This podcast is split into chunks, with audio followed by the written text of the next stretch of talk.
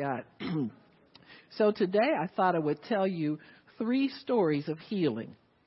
Just want to have a little chat. I'll be the same. No. All right. Anyway, we'll have a little chat and uh, everybody will be included. But I thought I would talk to you uh, in some understanding in three different stories of healing. The first story is called Ten Lepers Wenting. Ten lepers wenting. in, in, in with the theme of the season.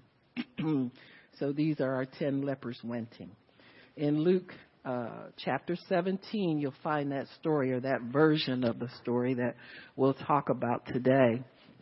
I just thought I want to bring out some important points so you will understand how healing happens, how Jesus works with us to heal us.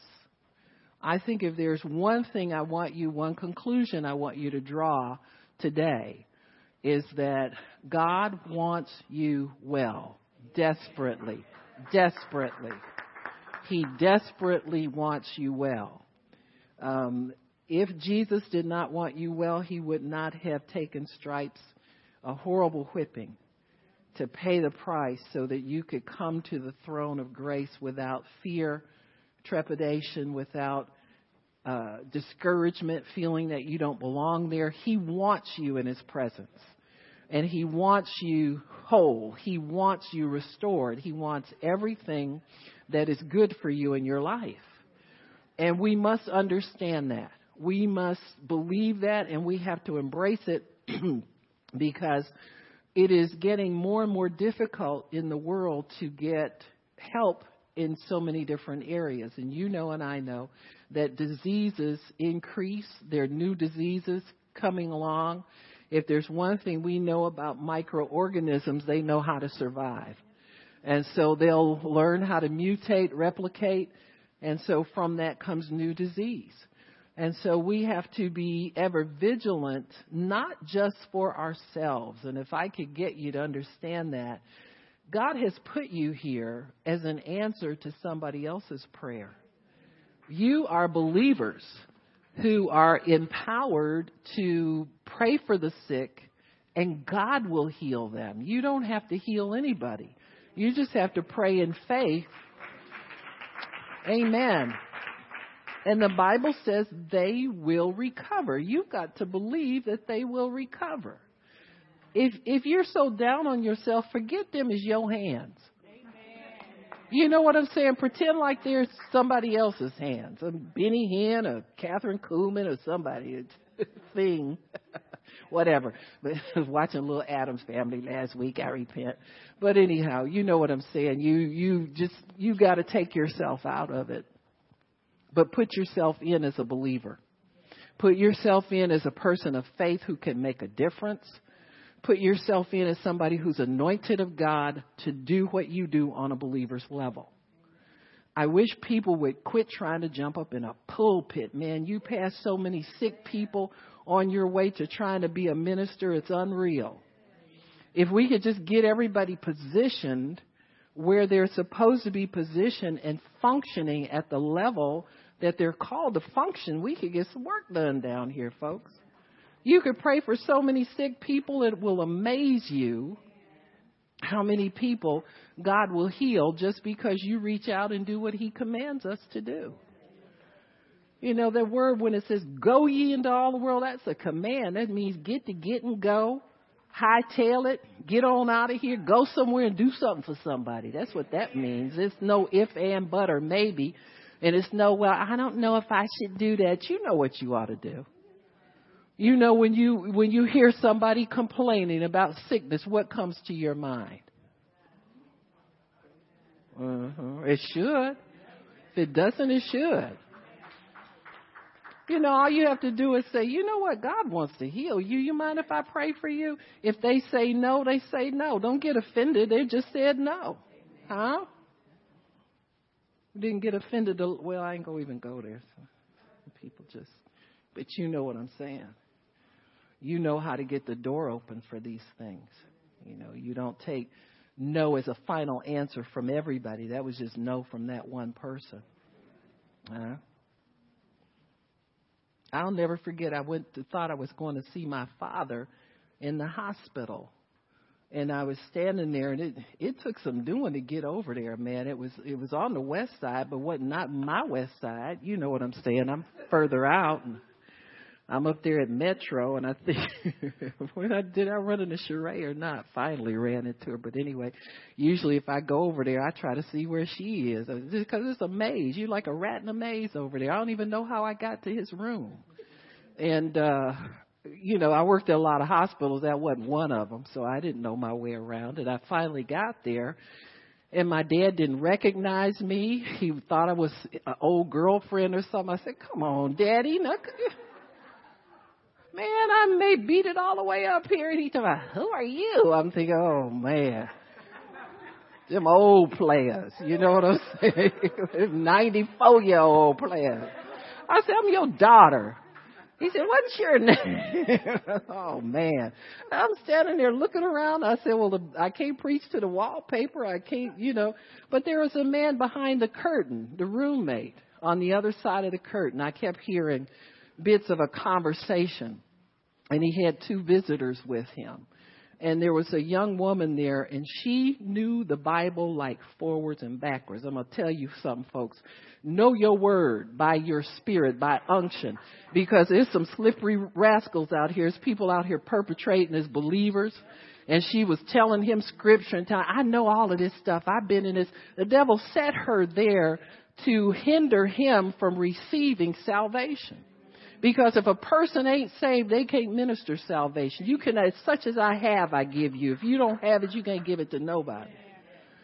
So she's talking all around the circle and trying to get him to put his confidence in her. And he kept saying, he said, yeah, I understand that. He said, but I just want to know if I can be saved. If I, he kept hollering out for salvation. I said, hold the show. Wait a minute. You know what I'm saying? Now you know why you're there, right?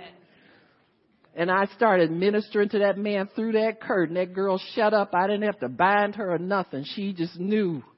You know, devils know what to do when the anointing's there. And God started filling up that room with his presence. That man started crying. And I told him, I said, listen, brother, you are saved. The Bible says you call on the name of Jesus. I said, you trust in Jesus? I know Jesus. I want him to save me. I said, well, you're saved. Next day we had sent Sheree to give him some materials. No, no man in the bed, no nothing. You know, I don't know if he died that night or not. But you know what? I pulled the curtain back. I said, do you mind if I shake your hand? I said, welcome to the family of God. And he had bandages from one end of his body to the next. You got me? So you don't ever know the condition of a soul and you don't know how, we don't know if he made it through the night or what. But when Sheree went to find him the next day, he was not there. And so you don't know. You know, we need to quit passing up opportunities, you know. I wasn't there to visit my daddy. He didn't even know who I was. You know what I'm saying? Let's just get real here. There's some things that, that God will put you on assignment to do. He won't tell you what you're supposed to do until you get in the place of doing it. You got me? But if you're in the place of doing it, I can tell you this much, you're qualified to do the job. He don't send unqualified people anywhere. You got me? You're qualified to do whatever it is that's before you to do. Don't get this, oh, wow, I wonder one. Don't quit wondering. And just open your mouth and let him fill it with words. and he will do it. So our ten lepers wenting in Luke chapter 17, starting in verse, I think it's verse 11. It says, And it came to pass as he went to Jerusalem that he passed through the midst of Samaria and Galilee. And as he entered into a certain village, there met him ten men that were lepers, which stood afar off. And they lifted up their voices and said, Jesus, Master, have mercy on us. When he saw them, he said to them, Go, show yourselves to the priests. And it came to pass as, as, they went, they were cleansed. That's where we get the wenting from. Act like you're healed before you're healed. God will heal you. Go get up and do something that well people do, and, and you'll be well if you're living by faith. Once you prayed the prayer of faith and received your healing, go start acting like it. And your healing will manifest. It'll catch up to you. And so Jesus sent these men off under instruction. There's always instruction when you're winting. You just don't went. You got me? There's instruction when you're winting. And so he said, Go show yourselves to the priest. And as they went, they were cleansed. One of them, when he saw that he was healed, turned back and with a loud voice glorified God fell down on his face at his feet, giving him thanks, and he was Samaritan. He was a Samaritan, and Jesus answering said, Were not ten lepers cleansed, but where are the nine? They're not found that return to give God glory, save this stranger. And he said to him, Arise, go your way, your faith has made you whole. Now, there are several things we want to see here. Number one, lepers stand at a distance stand at a distance. Why? They were contaminated and they were forbidden to come into contact with the general population. One of the things that lepers were commanded to do was when they were, were had to walk past people or be around people, they would holler out the word unclean, unclean. So their confession kind of validated their sickness. They called themselves unclean constantly. Where's the faith to turn that around? Well, where's the faith to turn that around? So they were required to shout unclean, and people would run, hide, and distance themselves. Their confession sealed their fate. It was a constant confession of guilt, blame, and shame. Think of what, say, calling yourself unclean all the time would do to you. You wouldn't feel good about yourself. You feel guilty. What did I do to, to be in this mess that I'm in? Is there any way for me to get out of it? And so, and that's why sometimes why we feel conviction when we confess sickness after we're saved. You ever notice that?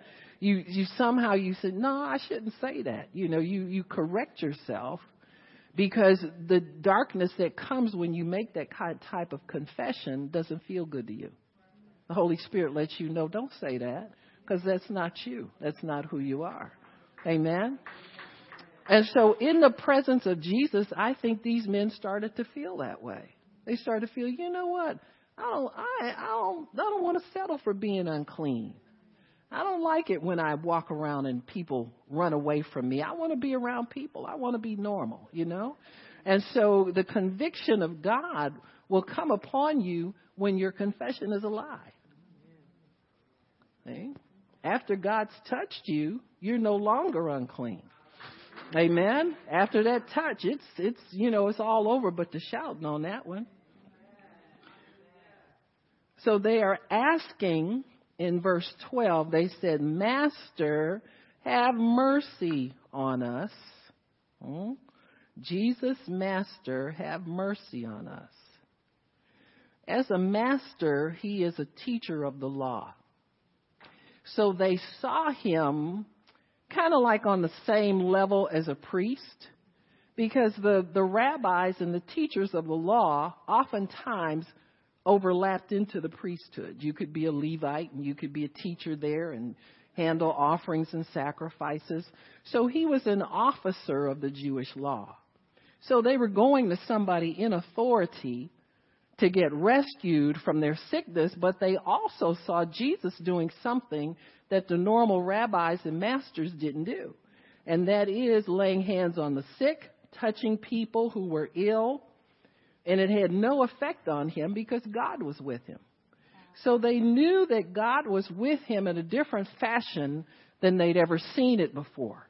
And so they kind of tended to look to Jesus as, well, if, if I can't get my healing the normal way and I can't show myself to the priest because it looks like my, my leprosy is, is drying up and, and getting better, then I'll go to him as somebody that I know they say has power with God and he can do something. Listen, Jesus doesn't mind if he's your last resort. You understand me? A lot of people go to him after they've exhausted every other avenue you know, the people you thought would help you, the people you thought would stick by you, all that kind of stuff. And then you finally go to God. Don't feel bad about it. He doesn't feel bad about it. He'll welcome you anytime you come. So they ask him to have mercy. And as the Messiah, he has the power to heal and bring salvation to Israel. The Samaritan was in the company of Jews because Jews referred them to the priests. No, Jesus referred them to the priests to show that they were healed. So they were familiar with the Jewish law. They knew what the law stipulated. And so Jesus kept them under the law. But this Samaritan somehow saw it a little bit differently. And you'll see that with people who are outside of the covenant with God. You see that over and over and over again in the Word of God in the New Testaments in dealing with Jesus. Why? He says he came to his own, but his own received him not. But to those who received him, they received power to become the sons of God. So these people are operating the Samaritan, the outsider, the Gentile is operating really in a higher law because the law of the priesthood is about to be done away with once Jesus fulfills everything. But he refers the Jew to the avenue that's familiar to him so that his faith will work. Because you can't tell the Jewish person, you're healed, go your way, and he knows what's facing him. He knows what the law says he's supposed to do. Because had he, had he had the opportunity to go to the priest before, he'd have been there already. So they're asking Jesus to have mercy on them, but he knows, he said, no, these Jewish brothers, they're going to want to go and make the offering, the sacrifice. I'm going to let them do that. I'm going to tell them that's okay. To get validated. See, it's okay to go to the doctor once you start going. It's okay to go back and make sure they don't find any more whatever you had when you were there the last time. He'll let you do it. But if you know you're healed and you don't need all that, he'll let you do that too. And see, you see both kinds of people here. You see both kinds. He knows how to accommodate everybody. You know, there are a lot of people that, that, uh, I think it was Roberts Liardon that said one time, he would try to teach his, his grandmother how to receive her healing through the word. She just wouldn't do it. She said, lay hands on me. She had hell every single time when she got hands laid on her because that's the way she released her faith. And so it's much better though if you know how to, you know, come on now. there's so many ways to get healed because there's so many different ways that people think about healing, so many different backgrounds, et cetera, et cetera. So these Jews knew that in order for them to know, see, it's about where your point of contact is for the release of your faith. And Jesus is smart enough to know what's in everybody's heart and everybody's minds. And he knows these Jews ain't going to go, go winting and believe nothing. He said, nah, you go to the priest, you offer the sacrifice that's required, get the priest to check you off, and they know they're healed after that. But see, his word healed them, and their symptoms were gone, but they still were obligated under the law to go through the sacrifices and so forth and so on. Sometimes you know what you need to do. If something lingers over your mind and you're not sure about something, you go and have it checked out, get it validated. Some people just need that. Sometimes you've been to the doctor you got a rap sheet and you got this and you got that and you got to go get, have your record expunged. You know what I'm saying? go in there. You know, fell in there in a fit of fear and panic. Huh? Sneaked up in there instead of calling for the elders of the church. Let them pray over you. Sneaked on off somewhere without getting. See, the prayer of faith will save you. Save you time, energy, money. You don't think it's going to work because you got nervous about something. Huh? Whee! Anywho. So, Master, have mercy on us. He tells them, go show yourself to the priest. A Samaritan was in the company of Jews, and so it, it, but he saw the law differently. He saw Jesus as a God of mercy, able to do anything. And he saw that he was healed. He turned back. It didn't say any of the others saw that they were healed either. But Jesus knew that they were. Huh? He knew that they were. This Samaritan, because he doesn't really come under the heading of somebody who's familiar with the Jewish law, he's looking at himself and he said, uh oh, these spots then disappeared on me. Huh? So he checks himself out right away. These other guys are probably waiting until they get to the priest for the priest to tell them.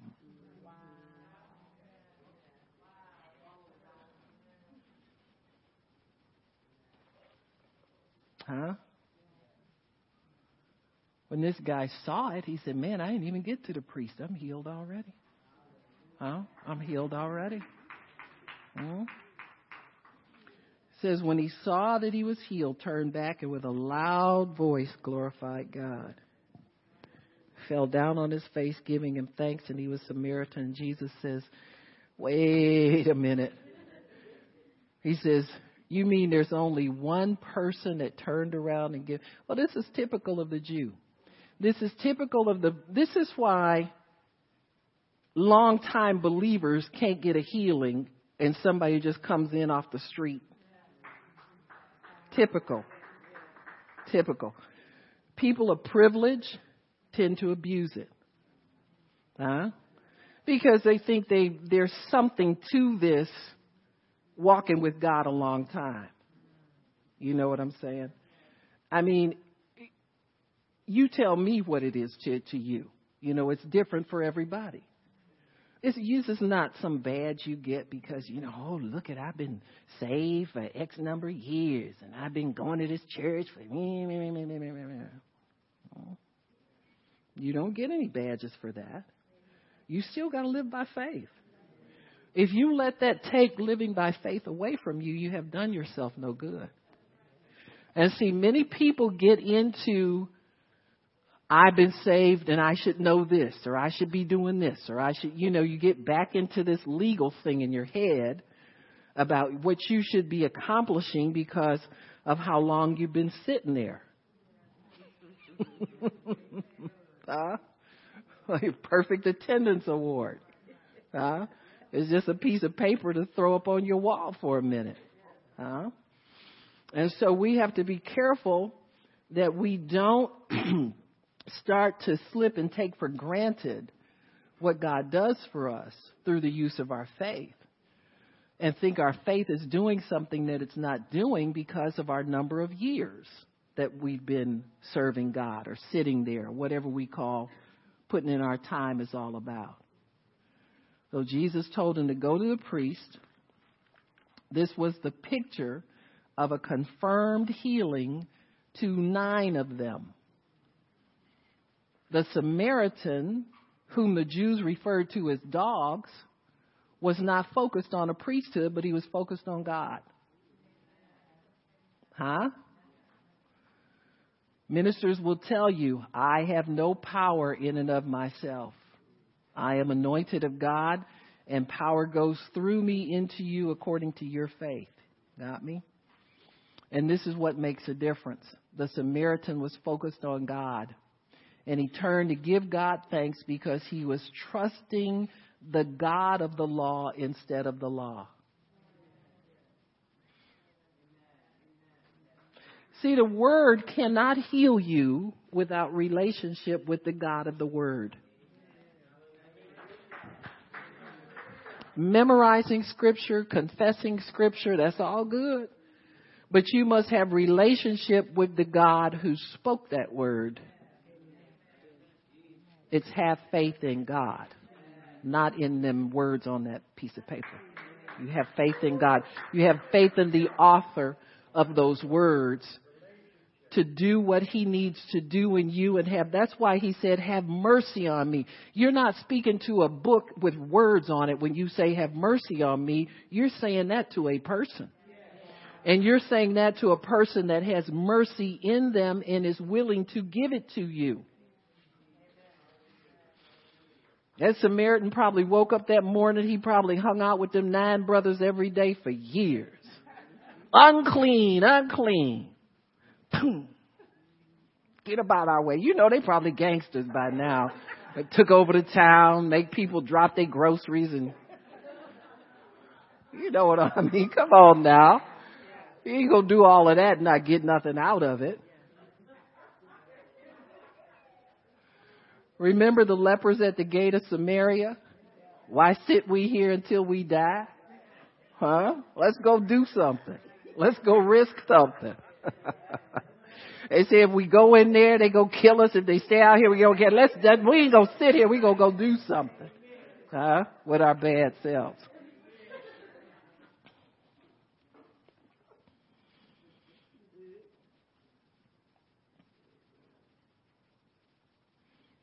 He did not focus on the priesthood, he focused on God. On the God of the priesthood, the God of the word. He turned to give God thanks because he was trusting the God of the law instead of the law.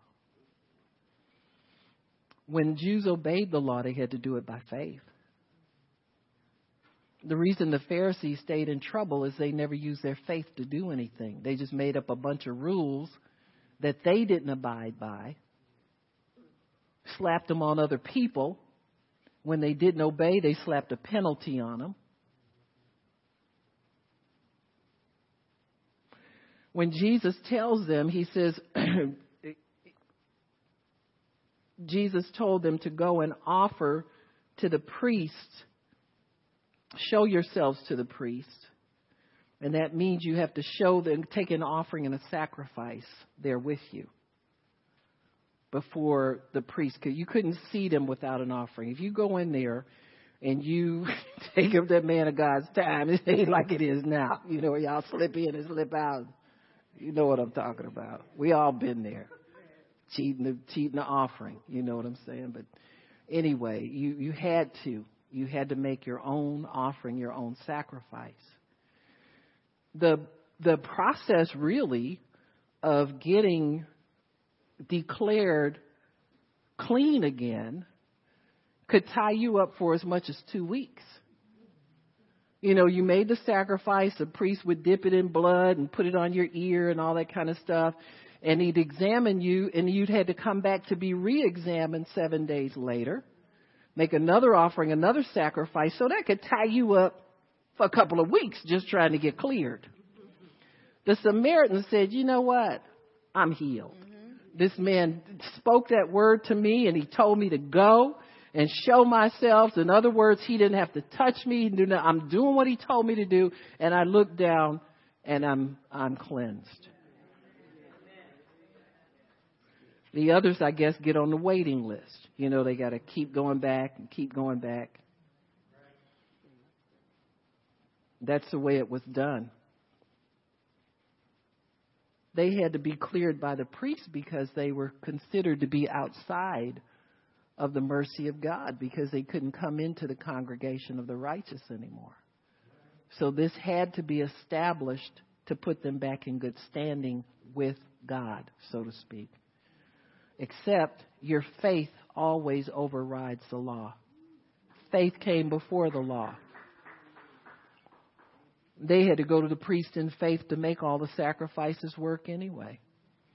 So you can circumvent all of that by putting your faith in God and God alone and let Him direct you and direct your steps.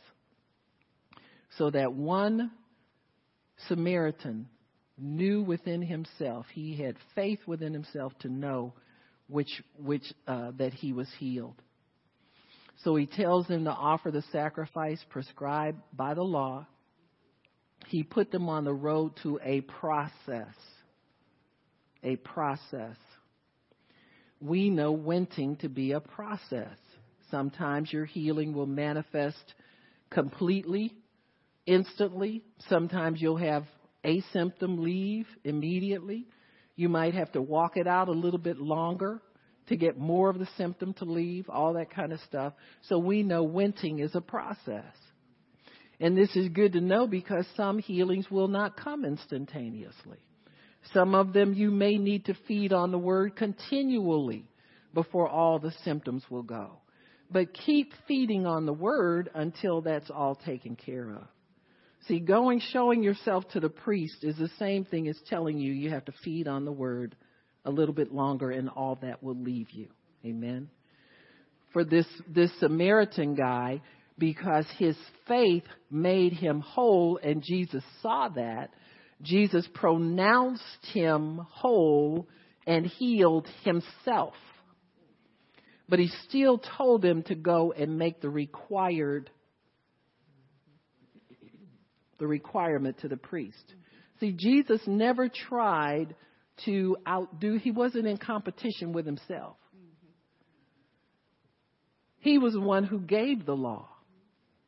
Men, that law is part of God's word. So he's not going to argue with himself, but he will allow what the law provides to work and function where it's needed. But he also allows for faith to override that so that people can know that they are healed. Amen? And so to me, the greater blessing is the one that comes by faith because there is no more old covenant anymore. So we can get a lot more out of what the Samaritan did because we really did not come by way of the Jewish law. We came by way of faith, 100% totally. So it's hard for us to relate to all of that, the laws and the sacrifices. They've been done away with. Praise God. But still, people will get their minds into some kind of legalism in trying to receive from God. Many times we'll, we'll, because it's taken a long time for us to be, see, when I, I was, when I fell and I knew I would have to went for a while, I asked God to do several things immediately. What I thought my faith would I said, God, I have to go to the conference. I'm not staying home. And I asked him to get, I said, can you take this little man's head off of my knee? I mean, it was a, you know, you know my Tommie Copper stories and trying to get it to go down and you push it down here and it blows up over there. It's a hot mess. So I asked him, I said, God, can you please get me to the conference? And I was put, plotting out everything. I saw myself getting on Tony's bus and riding there. Thank God for that bus because I couldn't have, you know, the van was, it would be too cramped up. And so I had to go by Eddie and lean on him. I just, I just really didn't want to do that at the meeting. So I, who was it, Matthew? I made him walk with me like a cane. I don't know as I was grabbing people. You know what I'm saying? Winting. Doing the best you can to be normal again so that you're, you never know when it's going to kick in and manifest for you. And so I, it's taken a while, but see, I know what to do to speed it up. I just ain't doing it. Now, th- don't take that as, that's not a flip thing to say, but I have confidence that it's, it's coming and it's not really bothering me a whole lot right now. But every now and then I relapse and I say, mm, I should have been more in my word. If, you know, get this thing over with. You know what I'm saying. You know how we do. But the main thing is your confidence is in God. See, I know the work's been done already. Huh? And it's not really a matter of time. It's a matter of me putting my faith out there so that it can, on a continual basis, instead of putting it out, pulling it back, put it out, pull it back. You know what I'm saying. And so when I put it out there and just begin to be determined to walk in it, I've, God's healed me before. See, I got healed of a nervous breakdown, and you know, you can't tell me what God won't do for somebody who's totally crazy. You understand what I'm saying? I know what He'll do. You know, God kept me in a place where people who knew me didn't think I was really sick. But I was nutty as they come. Thinking about killing myself every day scared to go past a, a uh, picture window. I stayed in a back room in my apartment. We had a large apartment, like a house size apartment, 2,000 square foot apartment. I stayed in one room there because I was scared to go up there in the front where there there were picture windows. I was scared I'd jump out one of them windows every day for five years. I lived off tranquilizers, antidepressants, the whole nine yards, folks. So I know what God will do to keep you alive, even with the devil tormenting your mind.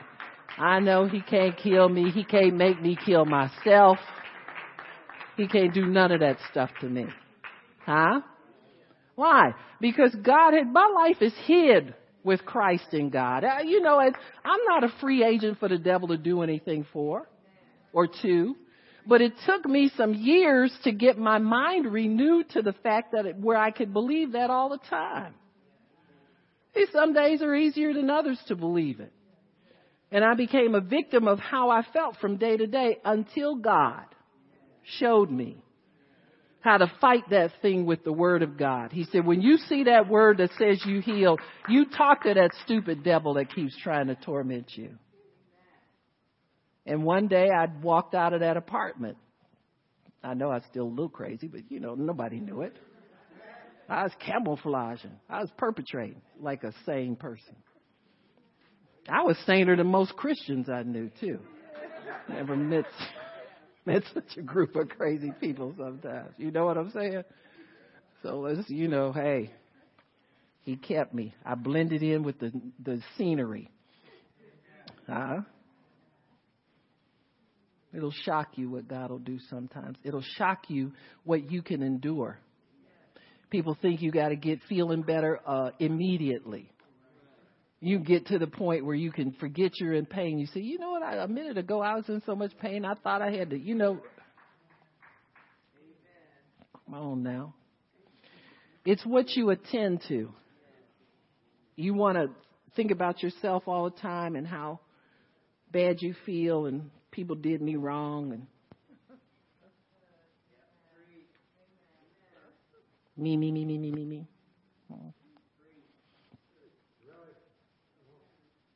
I got sick of me. That's what got me well.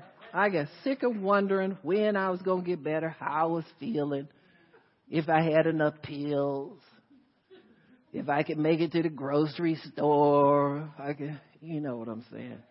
You just get tired of it. Your brain gets tired sometimes. That's called getting healed. When your brain gets tired of being stupid, you heal.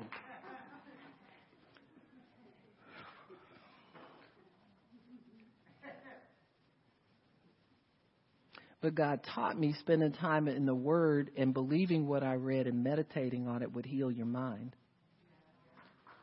That'll heal anything. See, that's the road to healing. Is give your full attention to the word and nothing else. Don't pay attention to that other stuff. You know, a couple of times the devil tried to get me to relapse. You know, the, the worst thing about losing a husband was thinking about, am I going to lose my mind too? See, once you've lost it, you, you covet your sanity or your version of it. you know, my version of sanity. Whatever. You know what I'm saying? You you careful about yourself. You guard yourself. You have to. You know, you because you've been there. You don't want to go back again. It's like people who have who have been on drugs or had a girlfriend that that said she she wrecked her her life with her family she slept with all of her relatives' husbands. Just couldn't stop herself somehow. She had a husband that broke her face up. That stopped her. She cried out to God and was saved. But you know, people who live those kinds of lives have to watch themselves. You have to watch yourself. If you used to take drugs and liked it, got to watch yourself. You know, Guard your heart with all diligence. Your heart start getting selfish and goofy like it used to do when before you were saved.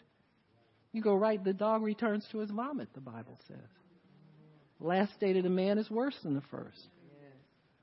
We got preachers that, that dried, died in a hotel room of a drug overdose.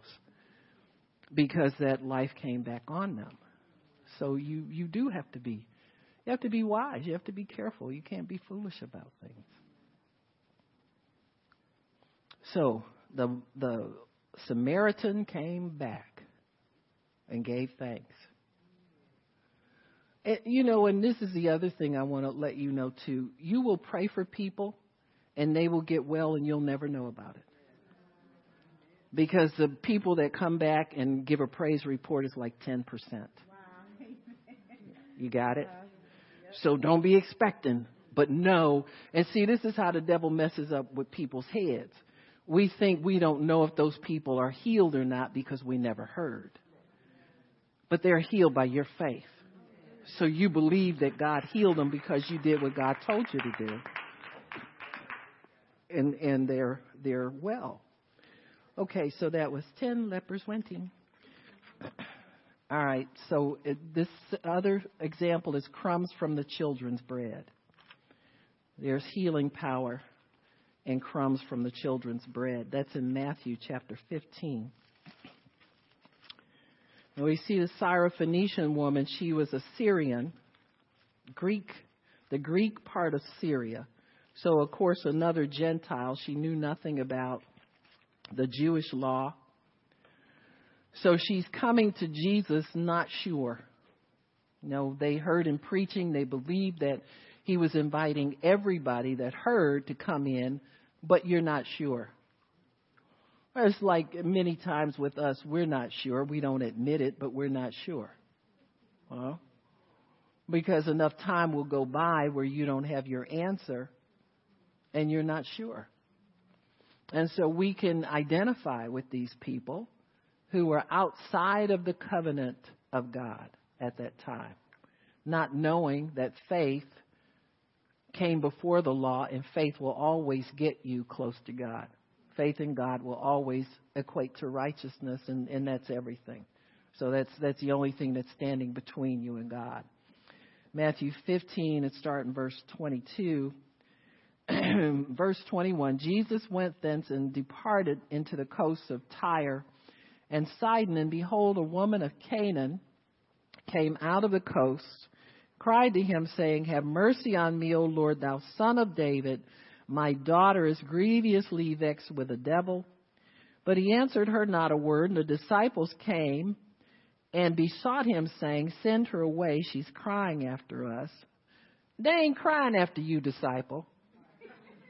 She want Jesus. She ain't asked for Peter, James. You, you see how twisted people can get real quick? That's the entourage.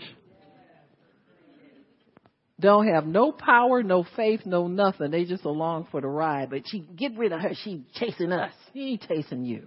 Chasing Jesus. His the one to send her away. But he answered and said, I am not sent but unto the lost sheep of the house of Israel.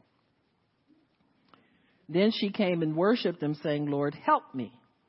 He answered and said, It's not good for me to take the children's bread and give it to dogs. She said, Yeah, that's true, but the dogs eat of the crumbs from the master's table. He said, Woman, great is your faith. Be it unto you even as you will. will. And her daughter was made whole from that very hour. Now, number one, she's the first instance, this woman doesn't know what to say to Jesus. It's like us we want to be healed. We say, well, let me call Fidelity. Oh, no, I can't do that. This is too big for the altar. This is the biggie right here. I got to go get something checked out. I don't know if that, see if they lay hands on me, this blood pressure so high it may not go down right. See, we never know. We miss our opportunity. You got me? Somebody's blood pressure is going to go down when hands get laid on them. Huh? Why not you? Now this diabetes, it ain't gonna move real fast. It ain't gonna move with that needle either. And your funny diet and your weight loss and all, it ain't gonna move. None, none of that stuff gonna move that.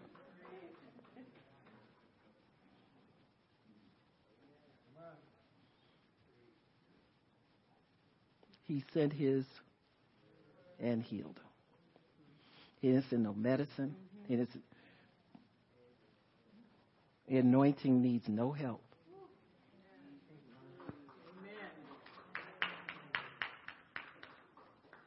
Now, I always have to throw this in for the nervous people.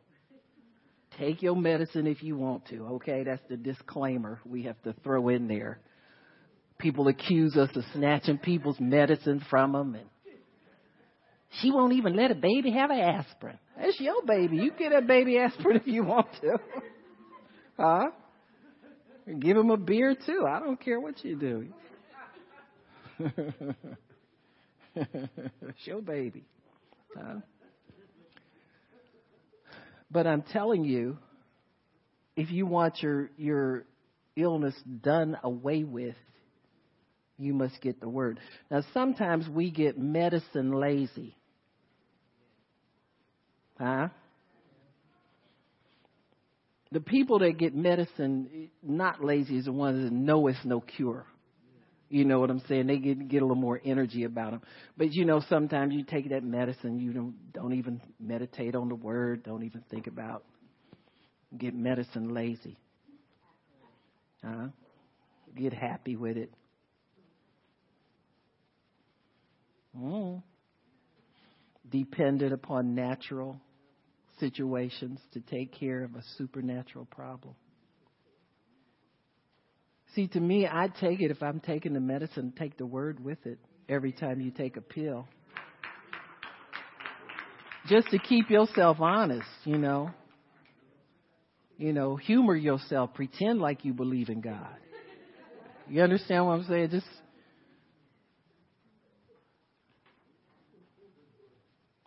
So she complains to Jesus that her daughter is grievously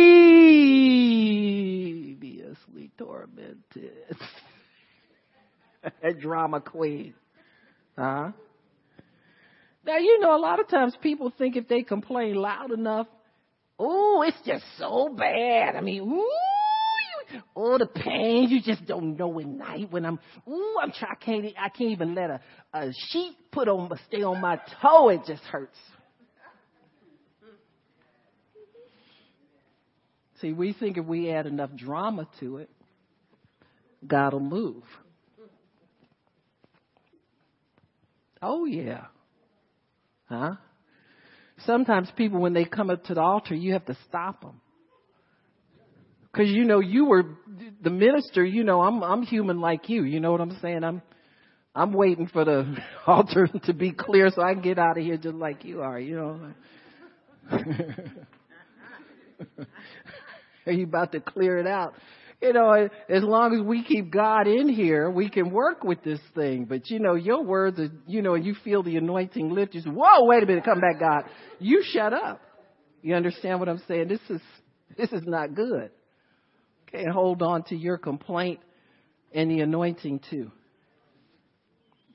Complaining blocks faith from being expressed. Life and death are in the power of your tongue. You got to speak life in order to draw life to you. You must. That's why faith is 100% necessary for you to get anything from God. So you got to send life, you got to sow life to reap life.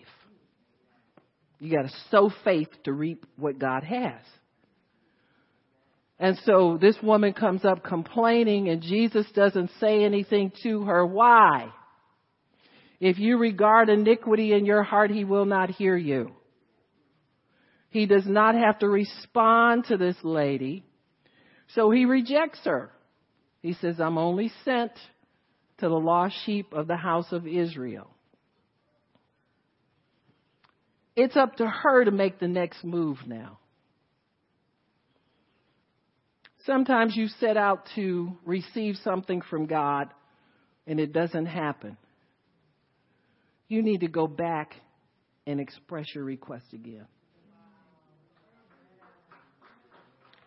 Because the answer is never no.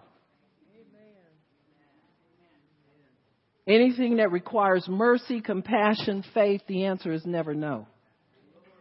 It's always yes and amen by us because Jesus has already said yes and amen to it. It's already yes and amen by Him. So we have to confirm and accept and exercise our faith toward Him in order to receive what we need If you see what these people do, the people who get it don't take no for an answer. They keep coming back. Huh? The disciples want to slap her around. That's how irritating she is. Oh man, she's she's following us now. Oh boy. Can't get rid of her. And she's a sinner woman. Hmm? So her first attempt is try to move him emotionally, to have pity on her because of her situation. It's not fair. Why me? That's the mentality she has. This is different from the attitude of, say, the centurion who's interceding for his servant. So you'll see other examples of people who are coming to Jesus on behalf of somebody else. The centurion is very careful about his words. He doesn't want to offend the Lord. He doesn't even want to be in his presence. You got me? So he's very respectful of him in that way. But this woman doesn't know anything about Jewish customs. She doesn't know anything about religious practices. She didn't know anything about that. And so she's getting in there the best way she can. She figured, well, I'll complain and I'll whine and I'll see if that moves him. It doesn't move him. He tells her, I'm only sent to the lost sheep of the house of Israel. Something clicks in her brain and she says, oh, that means I should worship him. Because that's what she does next. Isn't that what she does? So she's trying to figure him out, trying to figure out how to get him to do something for her. And that's what we do. We don't really know. We know what the word says and we know what we want, but we don't really know. So you've got to try some different approaches with God. We try, well, I'll just confess the word. Well, no, I should worship more. I should read the, you know, uh, the Bible, some verses every day. I need to spend more. You understand what I'm saying? We're trying different things. And so she says, he tells her, uh, I only come to the lost sheep of Israel. So she, she starts to worship, worship him. The first situation, Jesus observes zero faith in her. Zero faith. All she had was a complaint. That's why he didn't say anything. But he does give her a response that will lead her in the right direction. And he says, I'm only coming to the lost sheep of the house of Israel. You know what that does for people who are determined to get something? It makes them angry.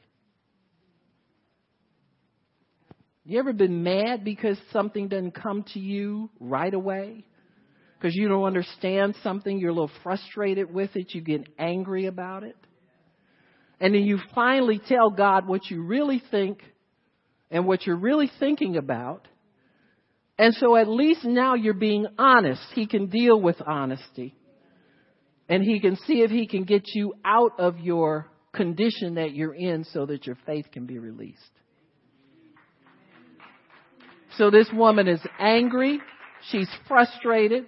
She sees these Jewish people snubbing their nose at her and at Jesus, and she thinks, well, what's going to move this man? So she tries worshiping him, falls at his feet, and he tells her that you're not even invited to sit at the table because you're a dog.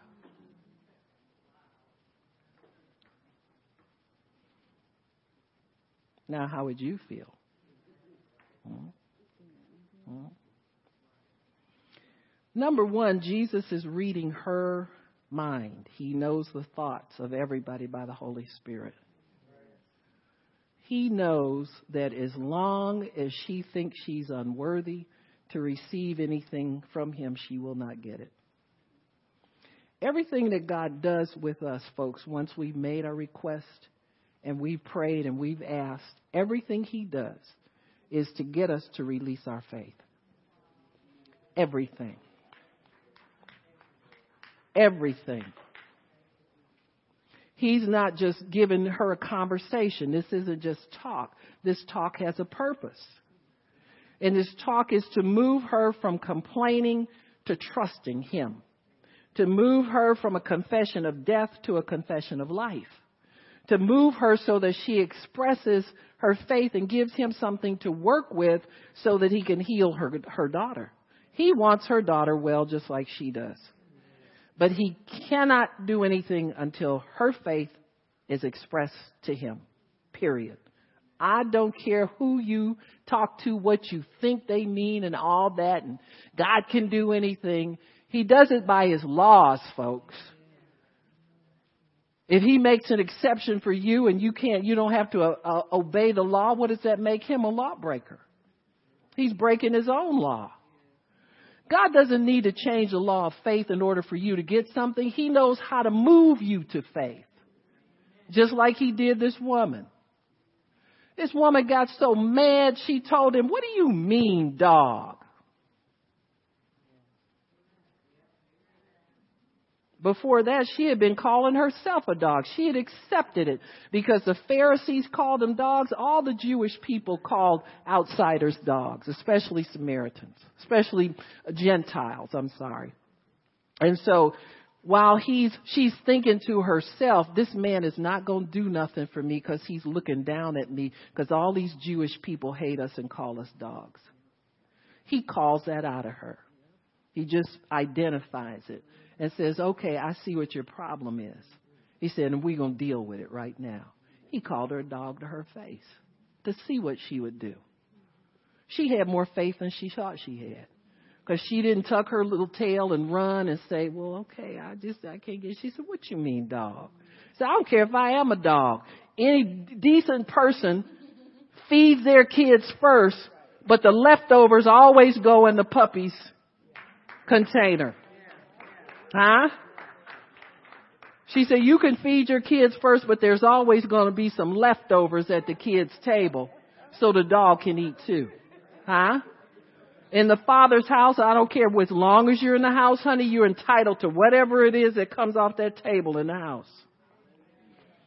I know y'all don't give y'all dogs tables. What you give your dog? That the blue buffalo. See, when I said scraps, they look care. I give Coco cheese twists. I put them in a popcorn container for her, and she gets them out by herself, even without hands. Hmm? My dog's smart. Whatever. You know, she don't never know. We might not come back for several days. She got to fend for herself. Find that little popcorn container, and get them cheese puffs out of there.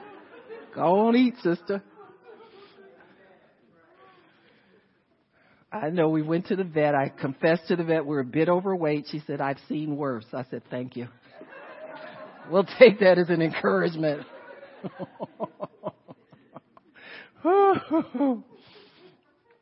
so she moves toward him with her angry faith, and it, it affected a healing for her daughter. In other words, she knew deep within her that there was some mercy inside of Jesus. She just didn't know how to tap into it. He helped her tap into her faith. Whenever you pray and you ask God for anything, if your faith isn't right, your confession ain't right, He will help you get it right so that you can get what you need from Him. God's not so small. His mercy includes instruction. His mercy includes uh, giving you uh, time you know, people always think, well, I gotta, I gotta get the surgery because I, I don't think the word will work in time. Oh, yes, it will. Huh? That word will work. The minute you start, the minute you believe you receive it, you buy yourself time. Huh? The word preserves your life. You'll be around when the people who had the surgery ain't here no more. Huh? because it preserves your life. So get on the word. And I mean on it. Believe in it with everything that's in you and don't believe anything else but the word.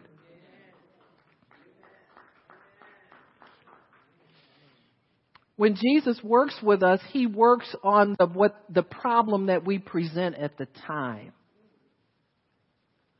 Sometimes we want the final answer and he's working on the presenting problem. Like this lady's uh, sense of unworthiness. That's a very common thing that people are plagued with when they come to the Lord. And they came to him for healing back in the day. It was always, I know you can, but will you? Are you willing? And they didn't feel he was willing because they felt so unworthy. It's like, who qualifies to get anything from him? But as long as you put it out there, you give him something to work with, he'll work with what's, what's ailing you and what's keeping you from going to the next step. There's a next step in that conversation with God that'll take you over into your promise. You just keep going back. You keep asking for answers. Brother Hagin built his ministry off questioning God every time he didn't get healed. He went back and questioned God some more. And as God began to enlighten him, he built a ministry off of that. Just by asking, wanting information. Every time he asked, God had an answer for him. So this woman is, is presenting many things going through her head, many doubts and many issues. But Jesus answers them all. And at the end, he tells her, he says, O woman, great is your faith. Be it unto you as you are willing. And her daughter was made whole from that very hour. The faith was there all the time, folks. It just had to be expressed. Her faith was being pressed down by issues and problems and I ain't worthy and my daughter is on my nerves and this man don't care because I done whined and cried and worshiped. I done done everything and still don't get nothing. And on top of that, he insults me. And that made her mad. See? Any mother that wants a child well, if somebody stands in the way, you make them mad. got me?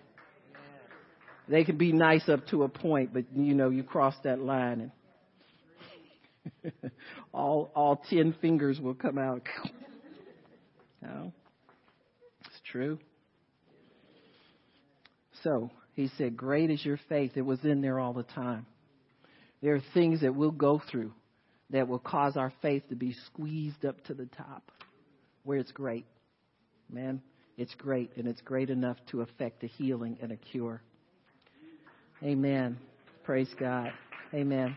How much time we got, Miss Juana? Okay, we'll do this one then. Um, the centurion bats a hundred. Oh, come on now. Centurion, hundred, come on. Give me a little credit. Yeah. All right. I'll spare you. You don't even have to laugh at that one. That's, that's in Luke chapter 7. I think I'll use that. The centurion was in charge of how many men? 100 men. So he's batting 100, okay? Hello. I was in a good mood when I was making my notes. I don't know why y'all in. Ten lepers went in. I'll torture you with my 12 days of wenting song. But, uh, okay, so what did I say? Luke chapter 7, is that the one I want? 7 and verse, I think it's starting in verse 2 it says, when he had ended these uh, sayings, he, in the audience of the people, he entered into Capernaum. A certain centurion's servant who was dear to him was sick and ready to die. When he heard of Jesus, he sent unto the elders of the Jews, beseeching him that he would come and heal his servant.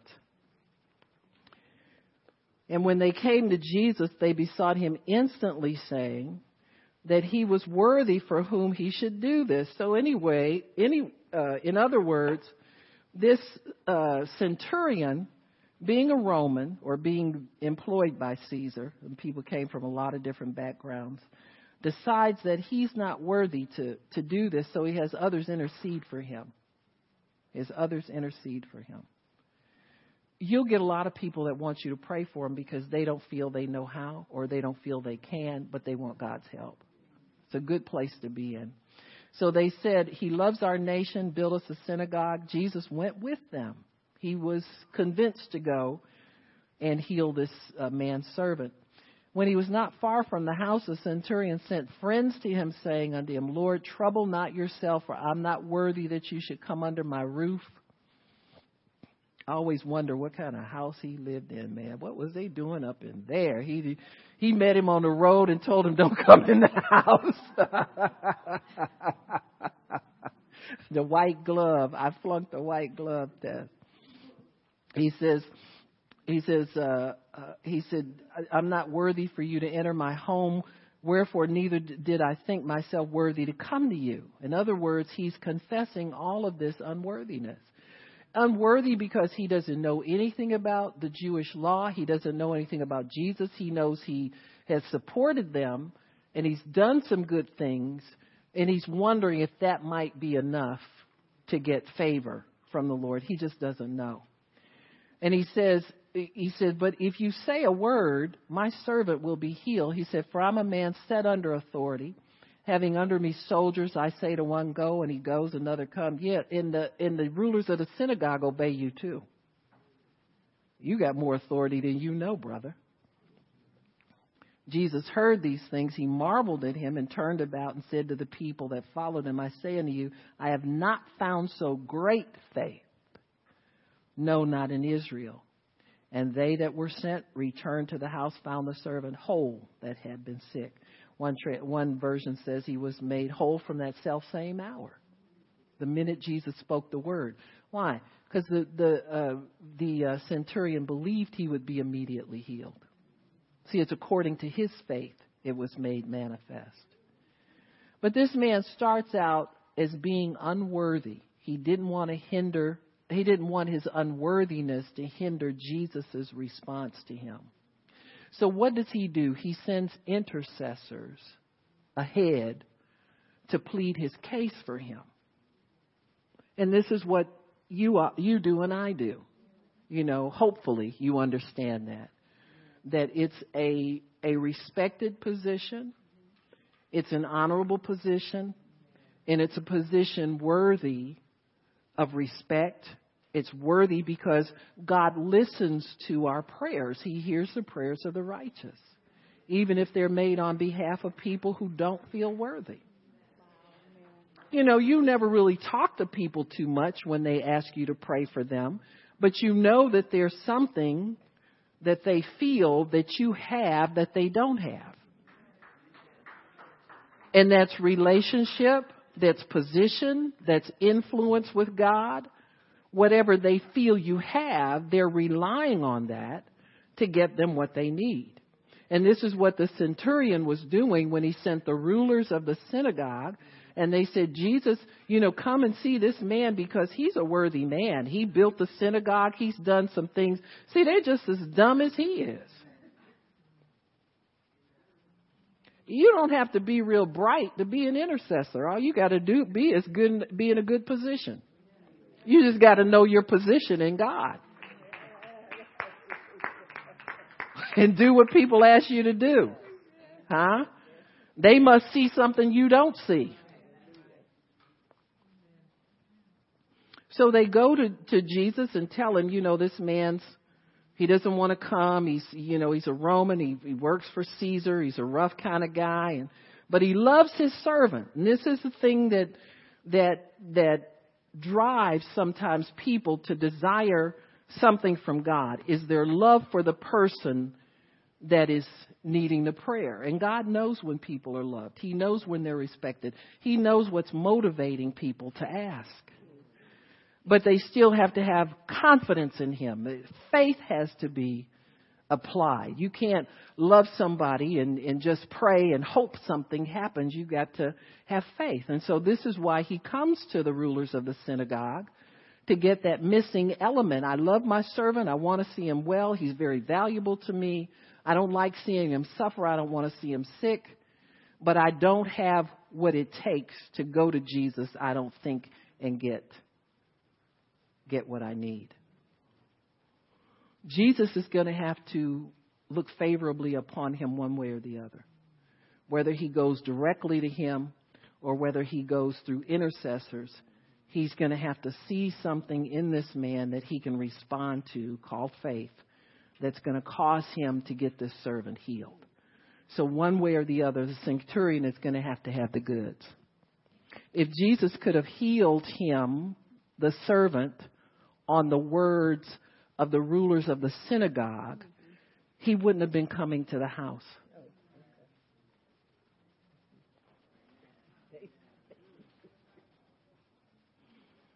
So here we got intercessors with no faith, interceding for a man who feels unworthy.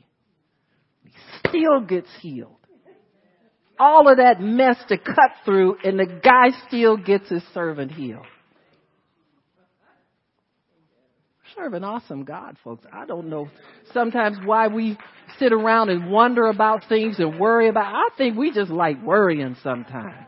Man, if we can get beyond, look at how feeble these people's attempts are to get God's attention and to get Him to do something. He still does it anyway. He works with us anyway. He's in there with us 100%. Jesus is always 100% in your business. Always 100%. Helping you.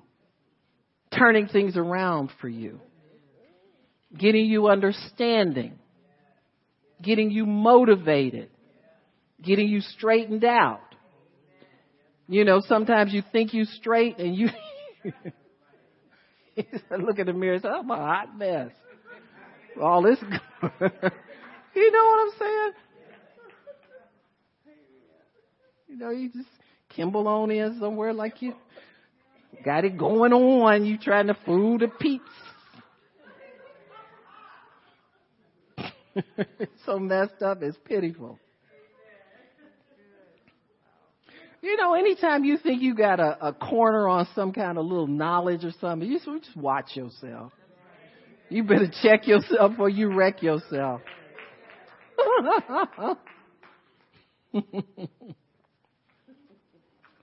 you ain't even close.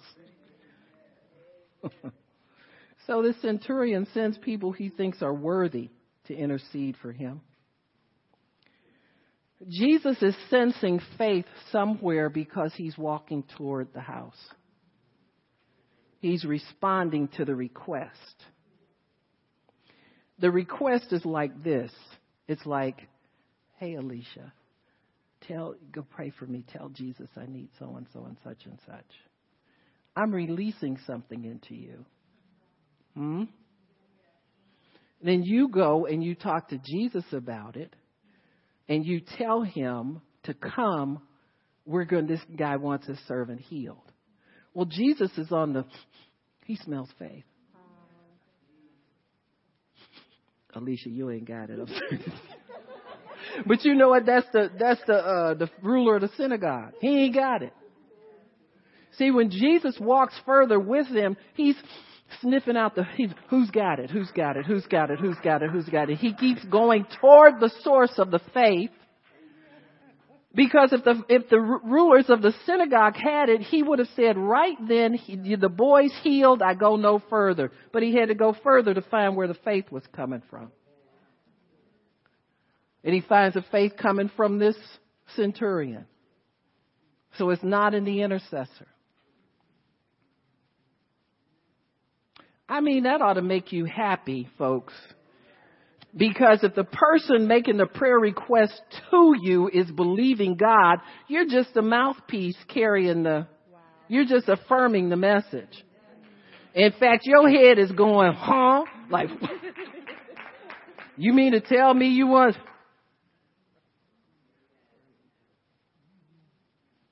your kid was in an accident and their brain is smashed up in their skull like a like a boiled egg. You know how you can swish a boiled egg and the inside squishes up and the shell's all. Yeah. And you, you want God to heal her? Okay, I'll pray. Before I, my head goes crazy. Before I go tilt. I'll put as much faith in with that as I can. But Jesus is going to get to the source of the faith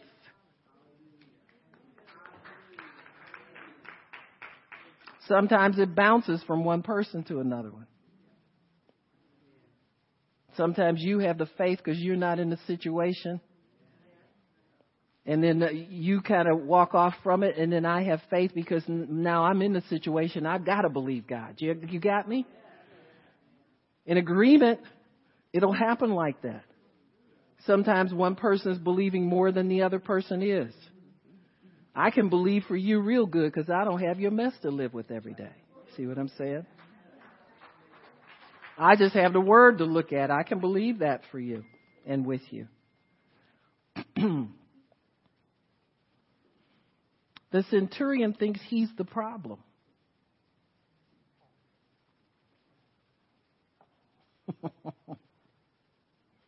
How many of us take on the responsibility of God because our prayers don't get answered? We think we're bigger than He is. Huh?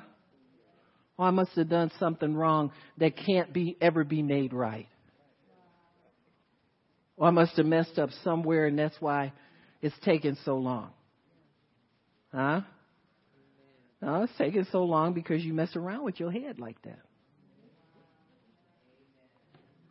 Or maybe it's not ripe enough for you to pull it off the tree. Due season. I said due season.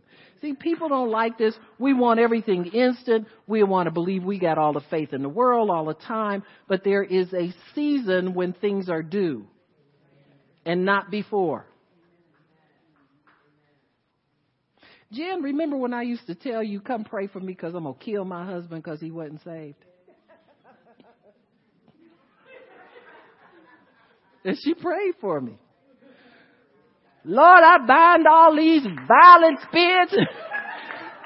hey, Jan will call them out on you in a minute. I thought I know I had all that, but get it out of here because I don't mess with this brother something fierce. Huh?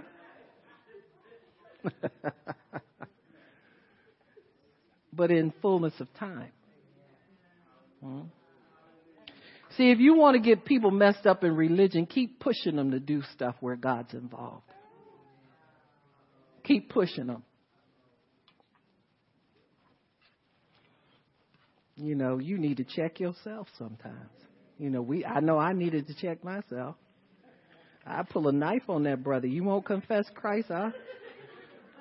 cut you.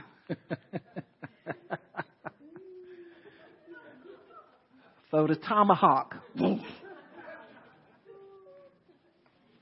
Blow dart. I kill you. All of the above.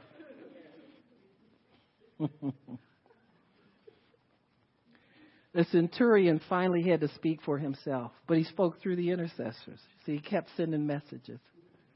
The faith was in the message. I'll say it again. The faith was in the message, folks. It gets transferred through the intercessor to the throne room of heaven. Every single time. Jesus said, This guy did everything through messengers because he felt unworthy. Jesus will not allow your feelings of worthlessness to hinder him. He won't have it because he can make you worthy. He helps by bringing us into covenant through the forgiveness of sins. But this man's faith is accounted as righteousness. He said, Speak the word only. That was a righteous statement. When we step on God's word, He honors our faith and gives us what we ask for, even healing somebody that we love. They said the, the servant, he loved the servant, and the servant was of great value to him. Jesus sees, see, this is, this is the love of God. When you esteem the other person more highly than yourself, that's, that's what makes faith work. It works by love. And so all of these things are necessary and essential that we express them. You know, people who do these, uh, you know, kind of like prayer robot type people, they don't really care about people. They think they get power with God and they think they're all this. Uh, you, you know, come on now. You could find a better intercessor. You understand what I'm saying? There are people that get in people's ears all the time and hear their prayer requests, and you wonder how much power with God they really do have because they're so detached from everything as far as caring, as far as really getting in there with people and, and doing what needs to be done for people, you know. Um, God will challenge you in some some ways. You know, there are some things that I used to think I, I'll never pray for for that for a person. You know what I'm saying? Legalism. You just make a judgment. Anybody comes to me and says that, but God. God will change your heart about things. He'll make you see things more like He sees them. You know? And I'm not talking about anything illegal or immoral or, you know, any, nothing God didn't want to get involved with. But He'll make you grow up in your understanding of people's needs and what they feel that they uh, need from God, so forth and so on. And, and He'll cause you to mature beyond where your little finite mind thinks you you should go with things. He'll make you grow up. He'll make you mature and understand what it's like to be in a bad way and feel unworthy. And then God shows them somebody that has has power with him and that has influence with him and and that shouldn't be taken lightly. When you have that position in God, you need to use it to God's advantage. Amen. So we're going to have our altar call. I'm going to put some music on Pat back there. Amen. If anybody needs prayer, you can come up. Thank you, Jesus. Praise God. If anybody needs prayer, you can start coming up now. We'll be done in before three. I think. Praise God. Pastor Shirley.